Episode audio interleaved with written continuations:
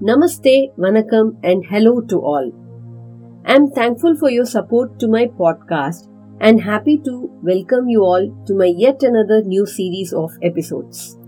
Of all the tall leaders of this world, I found Swami Vivekanand to be one of the most fascinating leaders, unique in his own way. Though he adorned the attire of a monk, he was more of a liberal leader, practicing and preaching secularism. He was not only a national figure, rather, an international hero, and if not anything else, his famous Chicago addresses sure does prove this statement. He was a leader for all religions, explaining the idea of universal religion of Vedas, which was less available to the common man in those days. He was a true spiritual leader, patriot, social reformer, and guide of the youth of India and abroad. Thus, it is no surprise that his birthday, which is 12th of January, is being celebrated aptly as the National Youth Day of India. It is undeniable that because of the ardent efforts of himself and his followers, Indians now relish a respectable position in the world. No doubt, he was and is still acknowledged to be a true representative of India to the world. Well, it's another matter that in our society these days, sadly, the liberals do not get a pleasant reception. It is a question now on how much does the present youth and also the adults of India know about this great leader. While I was so wondering, I chanced upon a small old booklet amidst my library of books, which dwelt mainly on Swami's trip to the United States of America across the ocean and his much talked about speeches there that reverberates with relevance universally till date. Hence, I desired to make an audio version of the contents of the book for my podcast with the hope that it shall reach at least a few young ears from among the listeners. I wish to insist here that this creation is purely for the purpose of knowledge sharing and not for any commercial or political or religious interests or gains. Now let's hear the story revealing the circumstances which made this monk take a leap across the oceans. After the passing away of Sri Ramakrishna in August 1886, Swami Vivekananda spent several years in intense spiritual practices, first in the newly established Ramakrishna Monastery at Baranagore and later at other places such as the plains of northern India and the Himalayas. He often wanted to enter the deepest Indian forests to lose himself in silent meditation. But every time, some obstacle or other sometimes the sickness of a brother monk, sometimes the death of a devotee, brought him back to a society beset with a thousand and one miseries. He gradually realized that he was not meant to live the life of an ordinary recluse, struggling for personal salvation. He was destined to work for the divine mission entrusted to him by his master, Sri Ramakrishna. The master had told him before his passing away that he would have to do mother's work to teach mankind and to be like a banyan tree, giving shelter to the tired, weary travelers. At this time, he felt an inner urge to wander alone over the length and breadth of India in search of a plan of action to follow. In January 1891, leaving the company of his brother monks, he wandered from place to place alone with God. At first, he traveled in the north and later he went to the south, all the while studying closely the life of the people in every class of society. He was deeply moved by the experience. He wept to see the stagnant life of Indian masses crushed down by ignorance and poverty, and was disturbed by the spell of materialistic ideas he noticed among the educated who blindly imitated the glamour of the West. He saw that spirituality was at a low ebb in the land of its birth. The picture of an ancient India came before his eyes vividly in all its grandeur and glory, and the contrast was unbearable. India should not be allowed to drift this way. He visualized that India must become dynamic in all spheres of human activity and spiritualize the life of her own children as well as all mankind. He felt that he was the instrument chosen by the Lord to bring about this change. Some enlightened people in different parts of India had previously advised Swamiji to go to the West, where his interpretation of Hinduism might be properly appreciated. At first, Swamiji did not pay much attention to them. But when he later heard about the Parliament of Religions, which was to be held in Chicago in 1893, he expressed his desire to attend it, thinking that it might help him in carrying out his divine mission.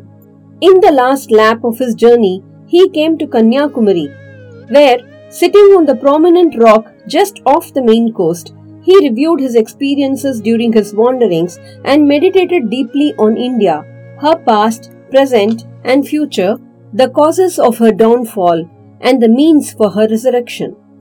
All these flashed through his mind, and he took the momentous decision to go to the West to raise funds for the uplift of the Indian masses. In exchange, he decided he would give the rich spiritual treasures that India had accumulated through the centuries and that he himself had inherited from his master. With this decision, he came back to the mainland. But still, he was not sure whether the plan was in accordance with the divine will. He prayed and prayed for days together to the mother and to his master for his guidance. Shortly afterwards, a symbolic dream convinced him that he had the needed divine command. He saw the figure of Sri Ramakrishna walking from the seashore into the ocean, beckoning him to follow. Further, Holy Mother Sri Sharada Devi, to whom he had written earlier, sent her consent and blessings.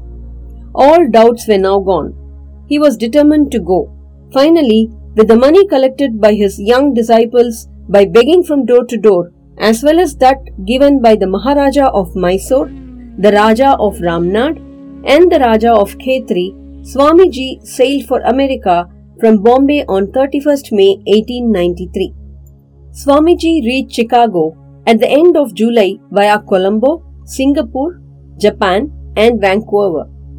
Arriving there, he was shocked to learn from the Information Bureau that the Parliament of Religions would not commence until September and that no delegate would be admitted without proper credentials from a bona fide organization. Moreover, the time for admittance and registration of delegates was already over. Swamiji did not have any credentials whatsoever. In sending Swamiji, his disciples in Madras, in their unbounded enthusiasm and faith, had taken it for granted that he had only to appear and he would be given a chance. The Swami too did not foresee the difficulties in the way, and he was so sure he was moving towards the fulfillment of a divine mission. Swamiji also found that living in Chicago was very costly. As he did not have enough money, he left for Boston, where things were cheaper. On the way, a wealthy traveler in the train Miss Catherine Abbott Sanborn was attracted by his noble bearing and charming conversation. She became more interested when she learned the purpose of his coming to America. She said, Well, Swami, I invite you to come to my home to live. Perhaps something will turn up in your favor. The invitation was a godsend for the Swami, who readily consented and started living at her village home in Massachusetts near Boston. Through her, Swamiji became acquainted with Mr. J. H. Wright, a professor of Greek at Harvard University. After a four hour conversation with Swamiji, the professor was so impressed by his learning and wisdom that he took it upon himself to arrange for his admittance to the Parliament of Religions as a delegate. This is the only way you can be introduced to the nation at large, he told Swamiji. Swamiji had explained his difficulties and had said that he had no credentials. Thereupon, Professor Wright had exclaimed, To ask you, Swami, for credentials is like asking the sun to state its right to shine. He at once wrote to the chairman of the committee for the selection of the delegates, who happened to be his friend. Here is a man who is more learned than all our professors put together. He also gave Swamiji letters of introduction to the committee that looked after the Oriental delegates and brought him a ticket to Chicago. Unfortunately, when Swamiji arrived in Chicago on 9th September, he found to his dismay that he had mislaid the address of the committee. He made enquiries of passers by, but it being the northeast side of the city, where mostly Germans lived, they could not understand him. The chilly nights of September were coming on. So Swamiji, who would soon shake America by his address at the parliament, found no other alternative than to take shelter in an empty box car in the railroad freight yard. He soon freed himself from all anxieties and slept there, trusting in the guidance of the Lord. In the morning, he set out to find his way. He soon came to one of the rich quarters of the city. Extremely tired and hungry, he sought help from house to house as a sannyasin in India would. Seeing his soiled clothes and worn out appearance, the servants in the houses treated him rudely, sometimes slamming the door in his face. After a while, exhausted and resigning himself to the will of the Lord, he sat down on the roadside. Just then, the door of a fashionable residence opposite him opened, and a lady of regal appearance came out and spoke to him in a soft voice. Sir, are you a delegate to the Parliament of Religions? Swamiji told her of his difficulties. She at once invited him into her house and attended to his immediate needs. Later, when Swamiji had taken food and had rested, she took him to the office of the Parliament of Religions. He was gladly accepted as a delegate and lodged with the other Oriental guests. His deliverer was Mrs. George W. Hale. She and her children became Swamiji's warmest friends. A new spirit now took possession of Swamiji. He was convinced beyond doubt that the Lord was with him. His days were spent in prayer and meditation, and in the earnest longing that he might be made a true instrument of the Lord, a true spokesman of Hinduism, a true bearer of his Master's message.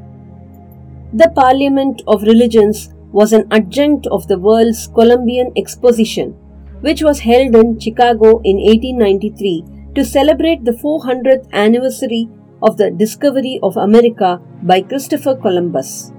Some of the declared objectives of the Parliament were to present the important truths held and taught in common by different religions of the world and to bring the nations of the earth into a more friendly relationship.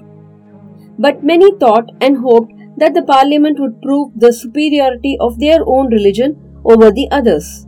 However, through divine dispensation, as it were, the validity of all religions ultimately became the keynote of the parliament, and Swami Vivekananda became the most impressive and eloquent mouthpiece of that central theme. The first session of the parliament was held on Monday, 11th September 1893, in the spacious hall of the Art Institute. Its huge galleries were packed up with more than 4,000 people, men and women representing the best culture of the United States. Representatives of all organized religions Buddhism, Christianity, Confucianism, Hinduism, Jainism, Judaism, Mohammedanism, Shintoism, Theism, Brahmo Samaj, and Zoroastrianism were there and among them was Swami Vivekananda wrapped in silent prayer, attracting the attention of the audience by his commanding presence. The parliament opened with a prayer, after which the chairman, Reverend J. H. Barrows, introduced the delegates one by one, who then read their prepared speeches. But Swamiji had no such written speech with him, and he had never before addressed such a huge assembly. He did not speak in the morning session but went on postponing the summons from the chair. In the afternoon, when he could no longer put off his turn, he stepped up to rostrum, his face glowing like fire. Inwardly bowing down to Devi Saraswati, the goddess of knowledge, he began to speak. No sooner had he addressed the assembly as Sisters and Brothers of America than a great wave of enthusiasm went through the audience. They rose to their feet with shouts of applause as if they had gone mad. Everyone was cheering, cheering, and cheering. The Swami was bewildered. For two full minutes, he attempted to speak, but the wild enthusiasm of the audience would not allow it. Others had addressed them in the customary manner, but Swamiji had touched the deepest chord of their heart by discarding formality and stressing the kinship of all people. After the applause subsided, the Swami made a brief speech. When Swamiji had finished and sat down, exhausted with emotion, there was another tremendous ovation. The next day, all the papers lionized him as the greatest figure and the best speaker of the parliament. The unknown young monk became known throughout the United States of America. His life size portraits were posted on the roadside in Chicago with his name written beneath it, and many showed reverence to it with bowed heads. In his speeches at the parliament, Swamiji stressed again and again the idea of validity of all religions and their harmony. Every religion, he pointed out, has produced men and women of most exalted character endowed with holiness, purity, and charity. This vindicated the validity of each of them. He therefore appealed to every person to preserve his or her individuality and at the same time to learn and assimilate the good points, the spirit of others' religions. Another idea that Swamiji forcefully championed at the parliament was that man is only apparently a mortal body or a mind, but he is really a divine soul, a spirit, pure and immortal, the master of matter and mind. Swamiji pointed out that the goal of human life is to become divine by manifesting this inmost divinity through every thought and action of ours. Herein lies the solution to all our problems, individual or collective. We shall now present the soul stirring lectures of Swamiji in his own words in the next episodes.